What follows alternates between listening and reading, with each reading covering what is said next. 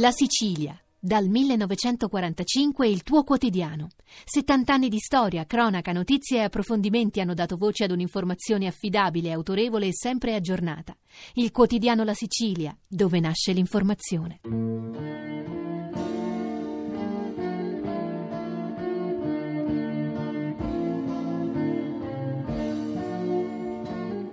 La carrozza fantasma di Amelia B. Edwards.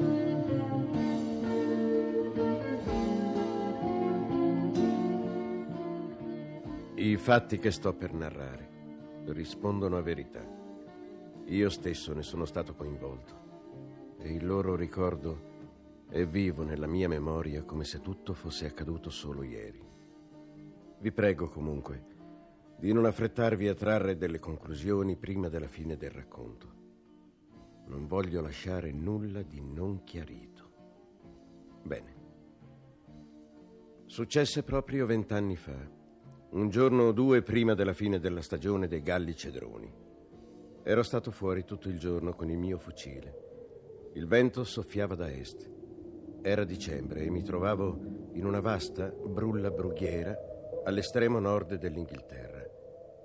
Mi ero sperduto. Non era certo un bel posto in cui perdersi. E cominciava a nevicare.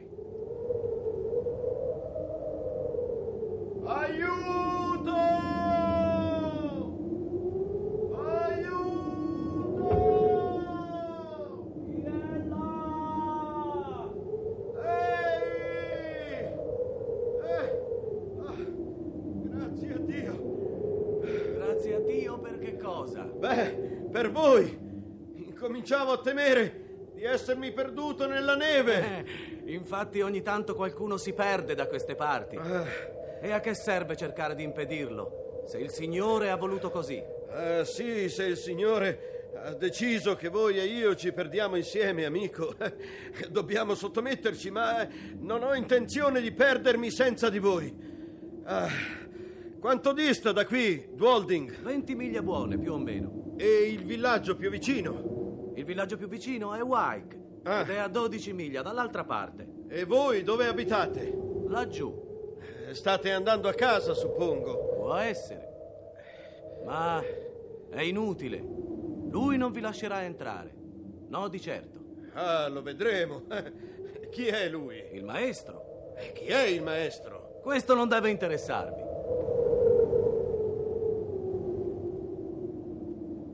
Questa la casa? Sì, è questa. Buono, Bay, buono. Ecco. Quella laggiù è la sua stanza. Chi siete? Come siete capitato qui? E che cosa volete? James Murray, avvocato. Sono arrivato a piedi attraverso la brughiera. Vorrei da mangiare, da bere e da dormire. La mia casa non è un posto di ristoro. Jacob, come ti sei permesso di far entrare questo straniero? Eh, non l'ho fatto entrare io. Egli mi ha seguito nella brughiera ed è entrato scavalcandomi. E non potevo confrontarmi con un tipo della sua mole. E di grazia, signore. Con quale diritto avete fatto irruzione nella mia casa? Oh, lo stesso per cui mi sarei aggrappato alla vostra barca se fossi stato in procinto di annegare. Il diritto alla sopravvivenza. Sopravvivenza? C'è già un pollice di neve per terra e prima dell'alba sarebbe stata alta a sufficienza da ricoprire il mio corpo. È vero. Bene, potete restare fino al mattino se volete. Jacob, servi la cena. Ho solo i cibi semplici di una fattoria da offrirvi, signore. Spero che il vostro appetito colmerà le deficienze della nostra dispensa. Signore, io ho vissuto in totale ritiro per 23 anni e in tutto questo tempo non ho visto molte facce nuove e ho mai letto un giornale. Voi siete il primo straniero che ha varcato la soglia di casa mia da più di quattro anni.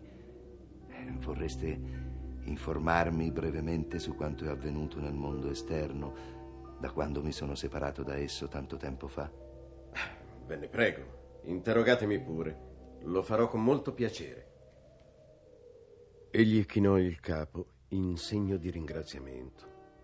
Si piegò un poco in avanti, fino ad appoggiare i gomiti sulle ginocchia e il mento sulle palme delle mani, e fissando il fuoco del camino, incominciò a farmi domande. Si riferivano principalmente a questioni scientifiche. Egli era quasi completamente all'oscuro di tutti gli ultimi progressi della scienza applicata alla vita pratica. Poi passò dalle domande alla discussione e incominciò ad esprimere le sue conclusioni sui fatti che avevo tentato di esporgli. Parlava e io ascoltavo affascinato. Mai prima d'ora avevo udito nulla di simile, né in seguito mi capitò più. Egli dimostrò la massima familiarità con tutti i sistemi filosofici. Le sue analisi erano acute, le sue generalizzazioni temerarie. Parlò dell'anima e delle sue tendenze, dello spirito e del suo potere, della seconda vista della profezia, di quei fenomeni che sotto il nome di fantasmi, spettri, apparizioni soprannaturali sono negati dagli scettici e confermati da coloro che in tutti i tempi vi hanno sempre creduto. Io, Signore, mi sono soffermato sulle cose, ho investigato, ho creduto e non mi sono mai vergognato di esprimere le mie convinzioni al mondo. Anch'io sono stato tacciato di essere un visionario, sono stato esposto al ridicolo dei miei contemporanei, sono stato irriso proprio dai rappresentanti di quel ramo della scienza in cui avevo lavorato con onore durante gli anni migliori della mia vita. Queste cose accaddero proprio 23 anni fa ed allora ho vissuto come, come voi mi vedete ora. Il mondo mi ha dimenticato come io ho dimenticato il mondo. Vi ho raccontato la mia storia. È una storia molto triste. È una storia molto comune. Ho solo sofferto per la verità, come molti uomini migliori e più saggi hanno fatto prima di me. Ha smesso di nevicare. Ha smesso? Ah, se fosse possibile. Ma no. No, non c'è alcuna speranza. Anche se riuscissi a ritrovare la strada nella brughiera, non riuscirei a camminare per 20 miglia questa notte. Camminare per 20 miglia. Mm, questa notte. Ma a cosa state pensando? A mia moglie, alla mia giovane moglie che non sa che ho smarrito la strada e, e che in questo momento si starà struggendo nella attesa e nella paura. Dove si trova? A Dwalding, a 20 miglia da qui. A Dwalding, sì. La distanza è proprio di 20 miglia, ma siete proprio tanto ansioso di risparmiarle le sei o otto ore di attesa? Sono tanto ansioso che sarei disposto a dare subito 10 ghinee per una guida e un cavallo. Il vostro desiderio può essere esaudito ad un prezzo molto inferiore. Il postale notturno che viene da nord e che cambia i cavalli a Dwalding passa a 5 miglia da qui e dovrebbe essere ad un certo incrocio fra circa un'ora e un quarto. Se Jacob venisse con voi per la brughiera e vi lasciasse sulla vecchia strada della diligenza, suppongo che potreste seguirla fin dove questa si unisce alla nuova strada. Potrei farlo facilmente e con gioia. Allora, allora non dovete perdere tempo. Un bicchiere di acquavite prima di partire terrà lontano il freddo. Buonanotte e buona fortuna. Grazie per l'ospitalità. Addio.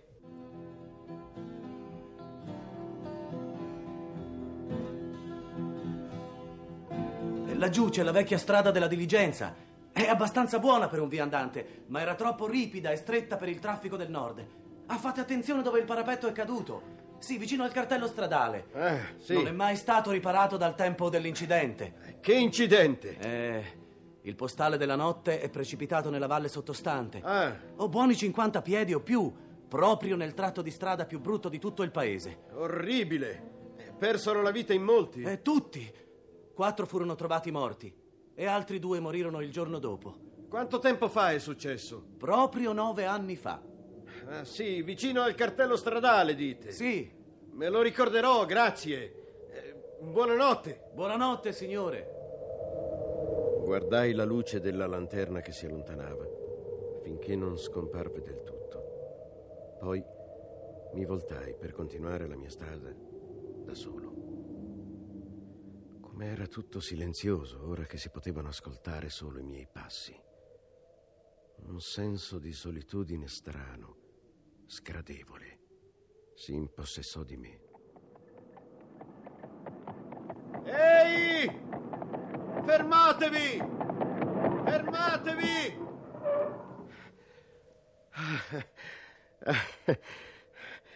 Temevo che non vi sareste fermati. L'aria nella diligenza sembrava, se possibile, ancora più gelida che fuori ed era pervasa di un odore stranamente umido e sgradevole. Mi guardai intorno e guardai i miei tre compagni di viaggio. Erano tutti e tre uomini e tutti silenziosi. Rivolsi loro la parola, ma non ebbi nessuna risposta. Il freddo gelido dell'aria della notte provocò un brivido fin nelle ossa e lo strano odore all'interno della diligenza mi stava suscitando un'intollerabile nausea. Permettete che apra il finestrino? Non avendo risposta, decisi di abbassare ugualmente il vetro. Così facendo, la cinghia di pelle mi si ruppe in mano. Notai allora che il vetro era ricoperto di uno spesso strato di muffa, evidentemente accumulatosi durante gli anni. Mi resi conto allora che la carrozza in cui viaggiavamo era quasi completamente in rovina. Non solo ogni pezzo aveva bisogno di riparazioni, ma era quasi completamente distrutto. Questa carrozza è in condizioni davvero deplorevoli. Suppongo che quella regolare sia in riparazione. Il mio compagno di sinistra girò lentamente la testa e mi guardò in viso senza dire una parola. Finché vivrò, non dimenticherò mai quello sguardo. Mi fece raggelare. Ed anche ora mi succede al solo ricordo di esso. I suoi occhi emanavano un chiarore di una luminescenza innaturale. Il suo volto era livido come quello di un cadavere. Mi voltai allora verso quello che mi sedeva di fronte. Anche lui mi stava guardando con lo stesso impressionante pallore nel volto e lo stesso luccichio negli occhi. Oh cielo, come posso descrivere quello che vidi? Vidi che non era un uomo vivo, che nessuno di loro era un uomo vivo come me. Una pallida luce fosforescente danzava sulle loro mani che erano come quelle dei cadaveri sepolti da lungo tempo. Solo gli occhi, i loro terribili occhi, erano vivi ed erano tutti rivolti su di me.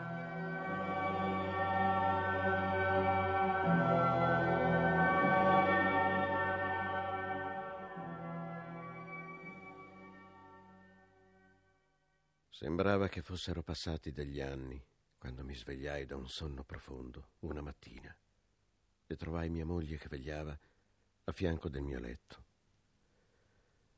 Ero precipitato giù per un burrone in prossimità dell'incrocio tra la vecchia strada e la nuova ed ero stato salvato da morte sicura dal fatto che ero caduto su di un mucchio di neve.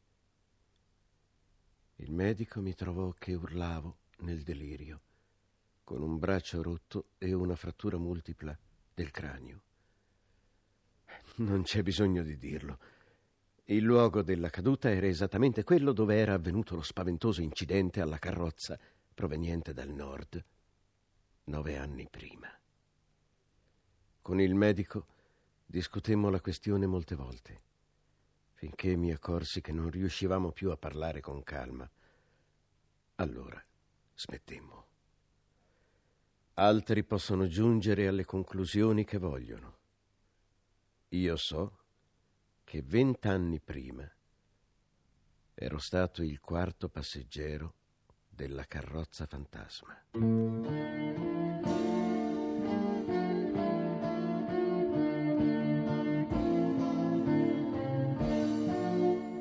Per Sette storie di fantasmi avete ascoltato Il visitatore di Evelyn di Mary Elizabeth Braddon, traduzione di Mariangela Ceriati e La carrozza fantasma di Amelia B. Edwards, traduzione di Horace de Selby, riduzione radiofonica di Silvana Buzzo, con Luciano Alto, Piero Baldini, Fabrizia Castagnoli, Claudio De Angelis, Oreste Rizzini, Luciano Roffi, Marcello Tusco. Regia di Claudio Sestieri. Coordinamento di Maria Lazzari. I racconti che avete ascoltato sono tratti dal volume Il Cavaliere dalla piuma rosso sangue e altri racconti, ovvero i fantasmi delle donne vittoriane. Edizioni L'Estualla.